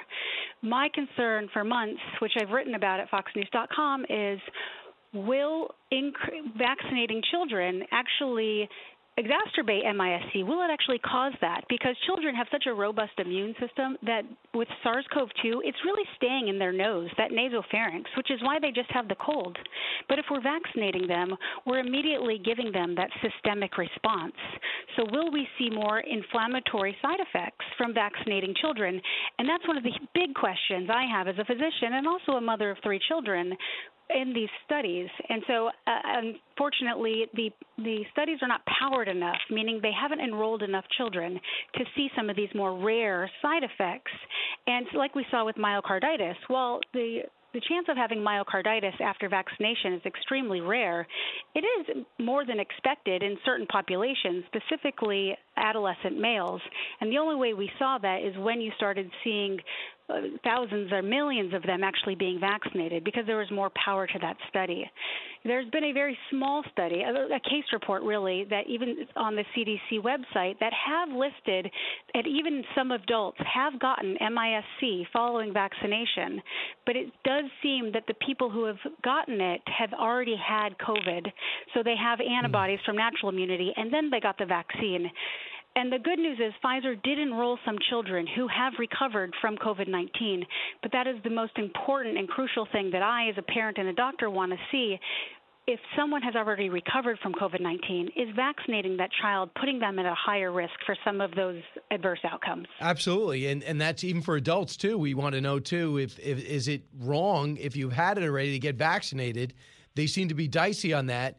But uh, a couple of things. The booster shot was announced, even though the FDA didn't approve it. The President of the United States, two weeks ago or three weeks ago, came out and said, hey, by the way, uh, the booster shot's announced. We're going to get everyone ready. Then the FDA comes out, two people resign mysteriously, and says 16 to 2. Our advisory board says, no, we should not be giving people a booster shot unless you're 65 or over. So that's a big deal. Anthony Fauci was asked about these mixed messages that he always accused Trump of doing. Cut 20. So, Dr. Jesse Goodman, the FDA's former chief scientist, told CNN on Friday that, that Biden making that announcement a month ahead of time, before the FDA, before the CDC made theirs, was, quote, backwards and not helpful. And at the very least, even though he did say pending approval of the FDA, this is causing more confusion. Wasn't it a mistake for the president to announce this before the FDA and CDC issued their guidance? Jake, I don't think so. The president was very clear, as was the medical group, when we said we are planning to do this. And it was always said in his official statement, in the official written statement. Okay, from- he called a press conference to make an announcement, and he had a caveat to it, and you think that's enough. Don't you believe, Dr. Saphier, for the non scientist medical professionals like me, that these are the types of things that really make your job harder? Oh, um, come on, Brian. Absolutely, it is. And, you know, it, it's not a mystery why those two people from the FDA put in for their retirement early because subsequently, a week later, they actually put out a piece in the Lancet talking about why boosters for the general population are not warranted.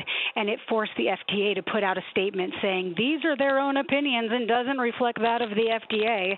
It's like, excuse me, these are your two, like, director and uh, vice director of your vaccine research. You, you know, at some point, they did actually reflect the opinion of the FDA before it became even more politicized than it had been.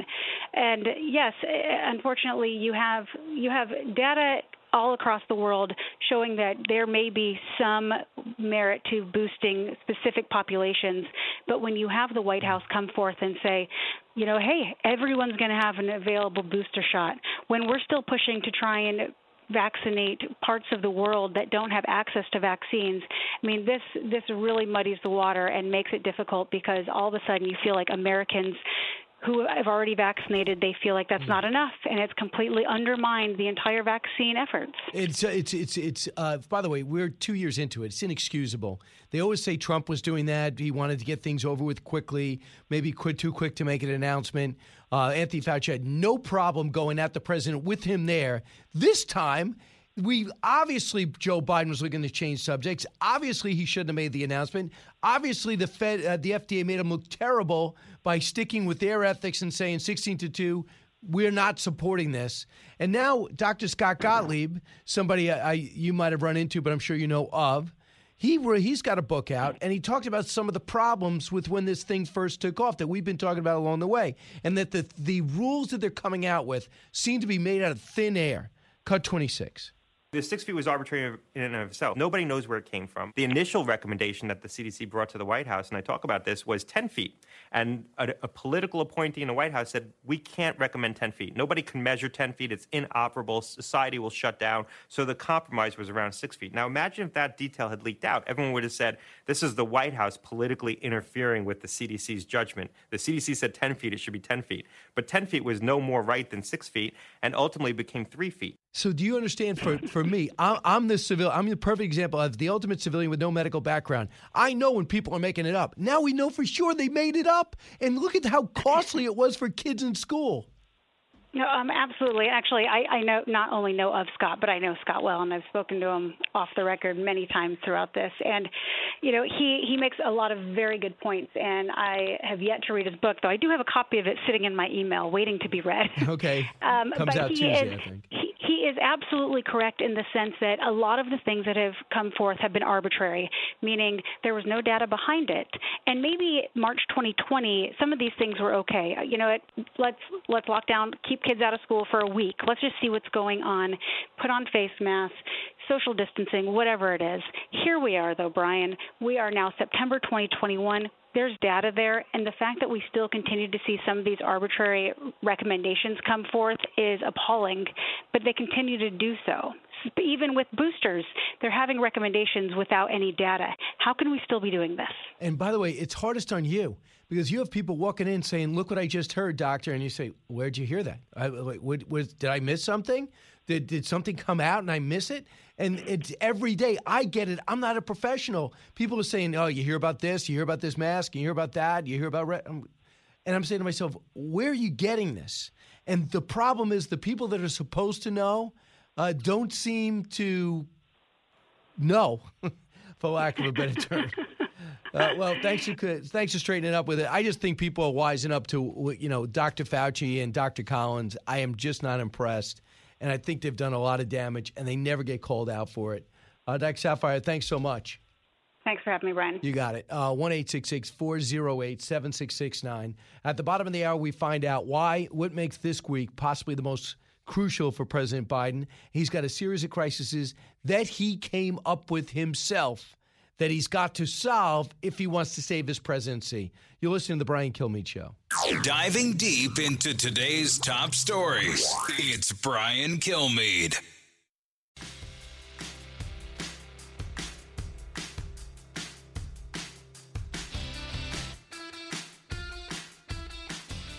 Radio that makes you think. This is the Brian Kilmeade Show. Let me start by saying there is way too many of us in this little room. What are we doing? They said this was outdoors. It's not. They lied to us. We're in a hermetically sealed tent right now. I would not have come to this. Why is there a roof? This is insane. I went from wiping my groceries to having Paul Bettany sneeze in my face. So that's a big week. Anyone's going to sneeze in my face, Paul. I want it to be you. So he's not kidding. Seth Rogen, not kidding. He's one of these paranoid guys like Howard Stern, Jimmy Kimmel, uh, all these uh, celebrities who say everyone should be in their basement wearing masks and not going to school and not going to restaurants. And they were for the lockdown because they could afford to do it and stay in their yachts or or go to Aruba. And for the most part, they don't even feel it. And you have guys like that. I don't think he was trying to be funny. Do you? I don't. I don't think he was trying to be funny at all. I think that's him. I think he was trying to be ironic, but yeah, there was definitely a grain of truth to what he was saying there. I think more than a grain. He's probably outraged they're doing this, and they know they look stupid because everyone's condemning all these people for not being vaccinated, not wearing masks. And then you have the elite celebrities like uh, AOC last week at the gala, at the Met Gala. Uh, getting a $30,000 ticket ta- with a dress that says Tack the Rich. And right now she's under an ethics investigation, two of them. And the same thing too. It's like, really? Uh, don't you love seeing these Democratic fundraisers Nancy Pelosi having with uh, most minorities wearing masks and the politicians not? Same thing with the gala. You see the people working the red carpet, literally working the red carpet, and the the the so-called celebrities or VIPs not wearing masks, but the help is. So I, I don't know. I don't know anyone that's interested in the Emmys except for I do. I'm excited because I watched one show and it seems to be well regarded, and that is Ted Lasso. I'm not loving this season. I like the initial season being a soccer player. I kind of like the fact that a football guy went over there and to be a soccer coach to tank the team, and the team ends up doing better because he's got this great philosophy when it comes to sports and life. Okay, got it.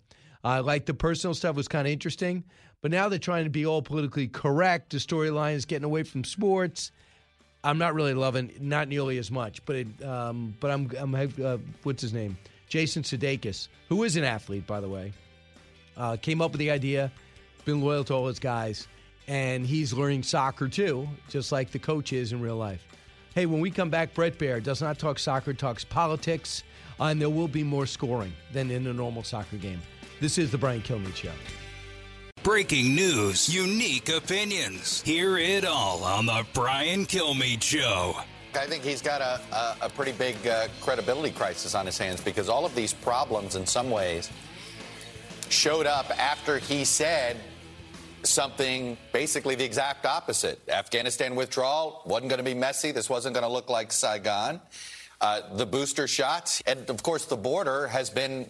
You know whether this is, you could we can talk about the border problems. You could say there's years in the making, but the, the, it's pretty clear we have a bigger problem now than we've had in years, and this is a these policies have turned into becoming a magnet. So he's got a lot of work to do.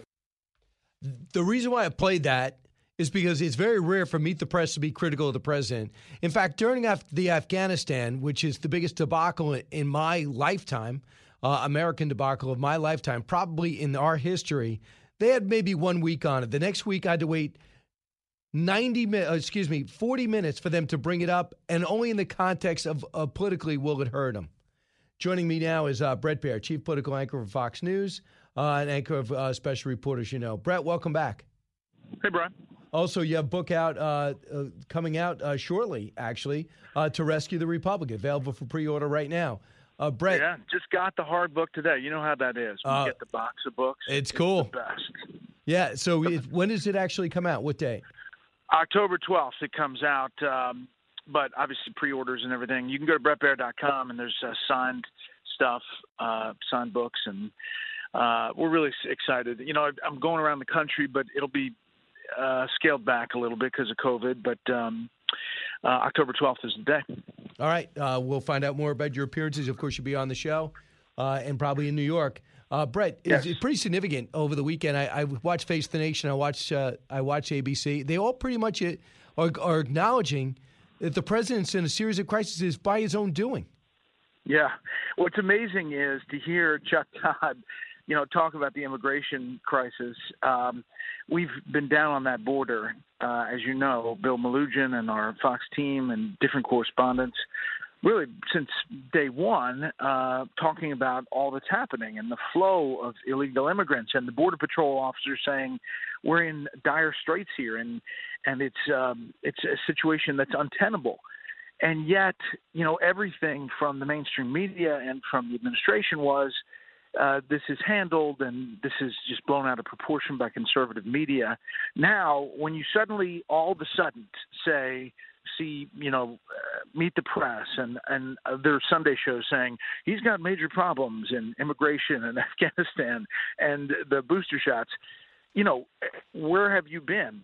But it's fine. Um, but it is a moment when it kind of crosses over and they have to get out the whiteboard and explain what has been happening uh, for you know a number of weeks.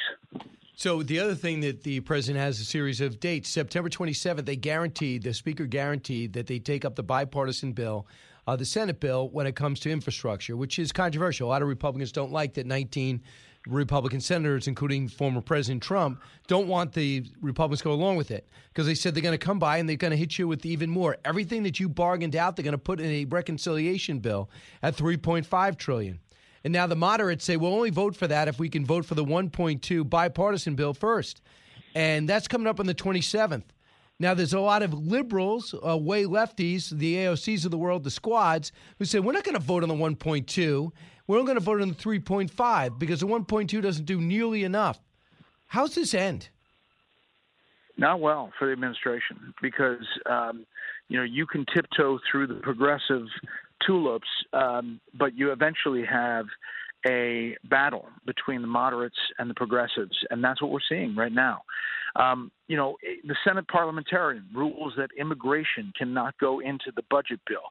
Seems like it would be kind of common sense that maybe immigration wouldn't go into a budget bill, but this was a ruling that was big because they were trying to jam in um, basically uh, a big immigration reform, including amnesty, essentially for into this bill, 3.5 trillion. Now there's a pushback from progressives saying, "Well, you need to overrule the Senate par- parliamentarian and just move forward." I think whether they vote on September 27th is going to be a big, big moment, uh, and if they don't, uh, I think they're going to lose moderate votes and the whole thing may go down. Which, you know, I think Republicans have the opportunity to save it, but they would be saving the Biden administration's tail by doing it. Here is Um, Bernie. we're here's- always- right. This is Bernie Sanders' bill. He's running the budget uh, committee in the Senate. And keep in mind, Kyrsten Sinema not only did not wilt in front of the president when it was asked to, to reverse her stand on the 3.5, she said, if you don't pass the 1.2 bipartisan deal, I'm not even going to entertain the 3.5. Cut four is Bernie Sanders. Listen to him talk. Right now, we have uh, many, many millions of undocumented people in this country, people who are working hard. In fact, people who have maintained this economy, people doing the essential work, uh, something like 11 million people. And I would hope very much, and I think the American people agree, that now is the time, and if we can do it through reconciliation, I'm there, I want to do it, to move toward a path toward citizenship and comprehensive immigration reform. Think about uh, this. through the reconciliation. Yeah, but it blew up right after he said that. It blew up a few hours later. But keep in mind, do you really think the American people would do this, would be on board with this without border security? You see what's happening 14,000 people underneath a small bridge in Texas, some from most from Haiti, and who are getting misinformation that they're allowed in. And I'm sure most of them are going to get in. They're flying about 150 back to Haiti at a time. So that's dead in the water. The 3.5 will be negotiated down, but I saw that Joe Manchin said we're not going to touch this until 2022.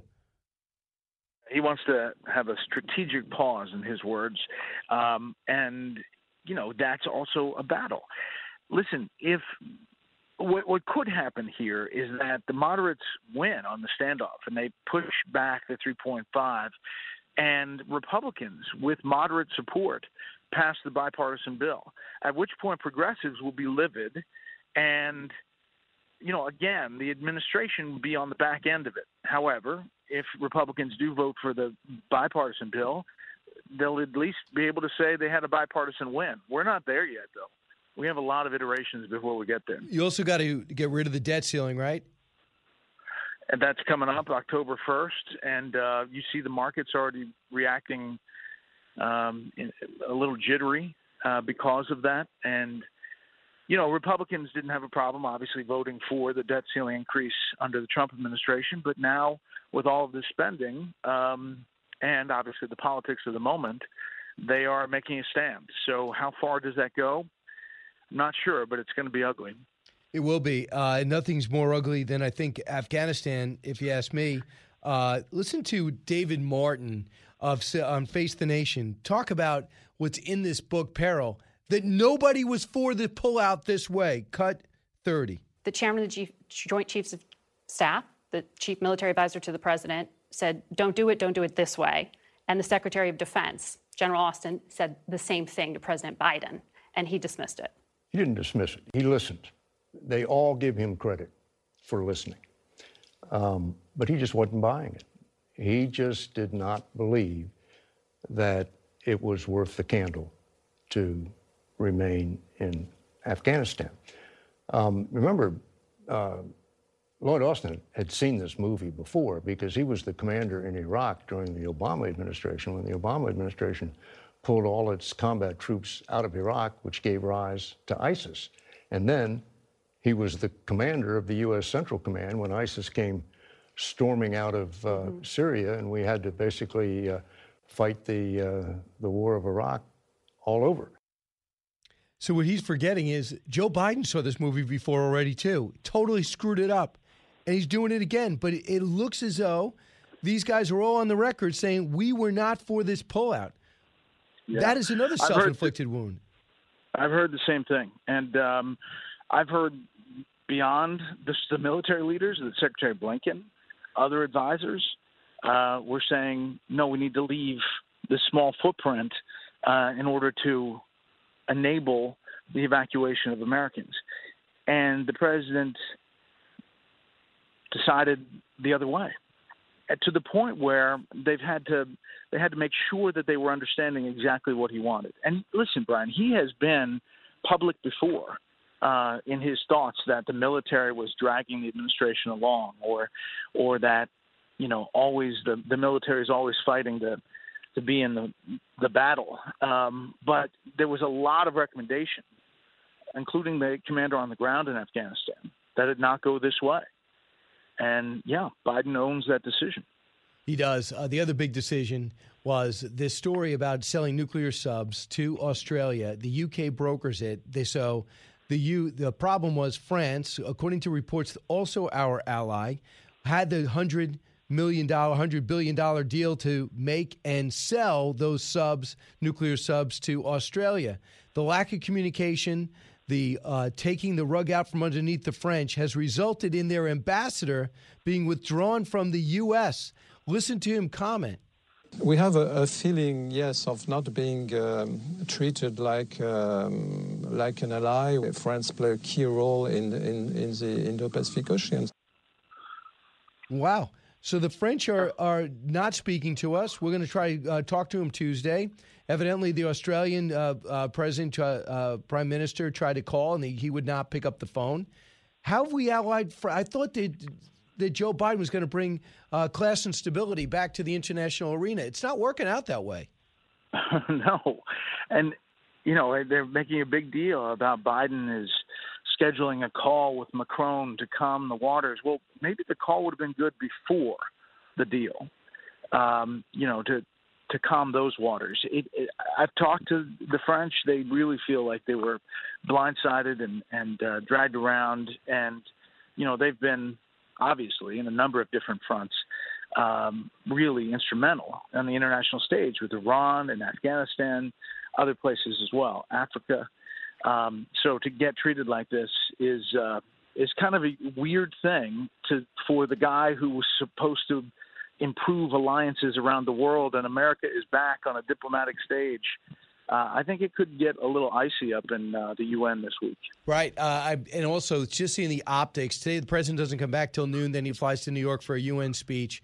But the optics, Bret, of him just riding a bike all weekend while the you know while we have 14,000 under a bridge in terrible circumstances at the border, the Afghanistan news about us killing civilians, no ISIS K there, just children and an ally uh, friend worker, and then we have the French who's uh, walking away from us. I mean, how wh- who was the genius that said hop on a bike and and bike around a little in front of the press? Yeah, Friday was a bad day for optics. If you want to talk about that, I mean, as this stuff is happening, we understand he was briefed at the White House about the these drone strike not having any ISIS K and killing an aid worker and seven children, um, and and a couple others, and uh, then leaves for for Delaware or Rehoboth rather, and I, I just think um, you know add to the the list that you made that is why to circle back to the beginning meet the press and face the nation and everybody else has to see yep. the negative pile on that potentially is happening here with this administration. Yeah, absolutely. In January 6th, the big protest uh, was uh, the media outnumbered the amount of protesters.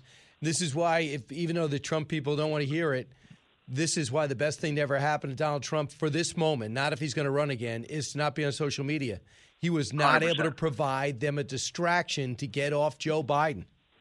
100%. And, you know, if you look at the media coverage leading up to the Justice for J6 rally, it was it was crazy how much time was spent on other channels and other places about the concern and hence the fence and the and the police they have to be careful yes but when it shows up that there's one guy surrounded by 30 photographers uh, carrying a flag it's really you know it's kind of interesting interesting development well, good luck as uh, the, the, clock counts down, Bret, to the rescue the Republic.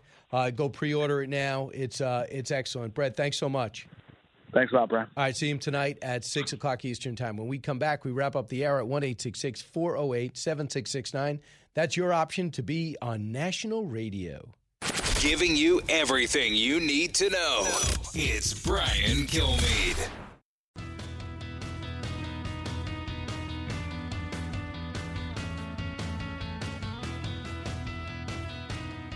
The fastest three hours in radio. You're with Brian Kilmeade. Hey, welcome back, everyone. I'm just looking at the clock. I think it's time to find out if I need to know more. More to know. Sponsored by Oxford Gold Group. Call today to learn how you can protect your retirement and savings account. 833 600 Gold. That's 833 600 GOLD. All right, ma- mayor of, uh, of San Francisco is terrible. London Breed. Then they have these oppressive mask restrictions there. Well, uh, London Breed was caught breaking her own strict mandates, going clubbing with a Black Lives Matter co-founder. The Gr- Democrat also under fire for restrictive coronavirus rules. On Wednesday, was photographed by a San Francisco Chronicle editor while singing and dancing in a packed jazz club with no sign of mask. When do these people? When are they ever going to get it? Apparently, I mean, what you would think that Gavin Newsom would have Yeah, lost, or at least it would have been think much closer. But apparently, I guess the people are not upset about this where they live there. Vikings lose again, but for a while it looked like they were going to win. They had they actually played well at times against Arizona. Arizona dynamic offense, not much of a defense. Here's the kick from Greg Joseph for the victory. It's just 37 yards out, which is a layup for professional kickers. High snap, put down. Joseph, come on!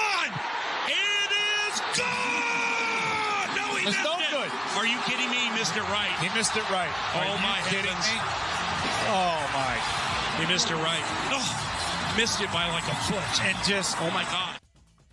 Yeah, oh my God, how do you screw it up that bad? I mean, were they saying "Oh my God" because of the short distance, or "Oh my God" how excited they were, and, and it missed by a mile, yet they thought it went through? I know, my goodness. I, I don't know. They were. I was listening to some of that uh, report uh, on Sirius, and they did. Uh, they do.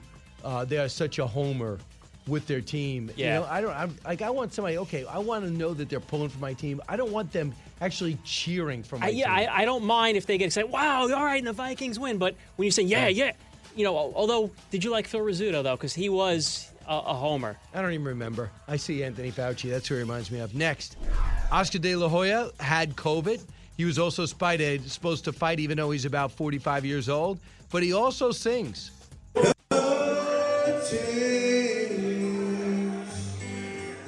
And in the good times, I fear myself. Tell me something more.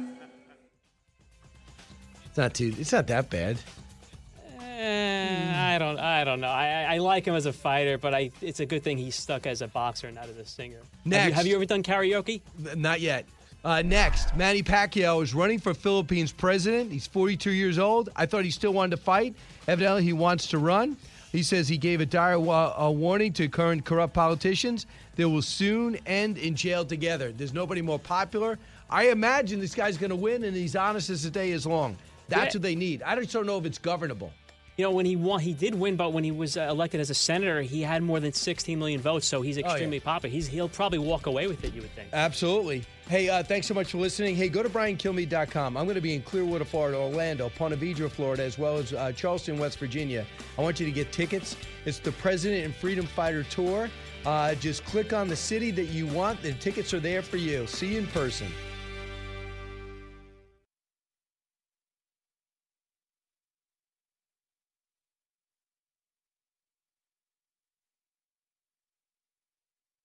From the Fox News Podcasts Network. Subscribe and listen to the Trey Gowdy Podcast. Former federal prosecutor and four term U.S. Congressman from South Carolina brings you a one of a kind podcast. Subscribe and listen now by going to FoxNewsPodcasts.com.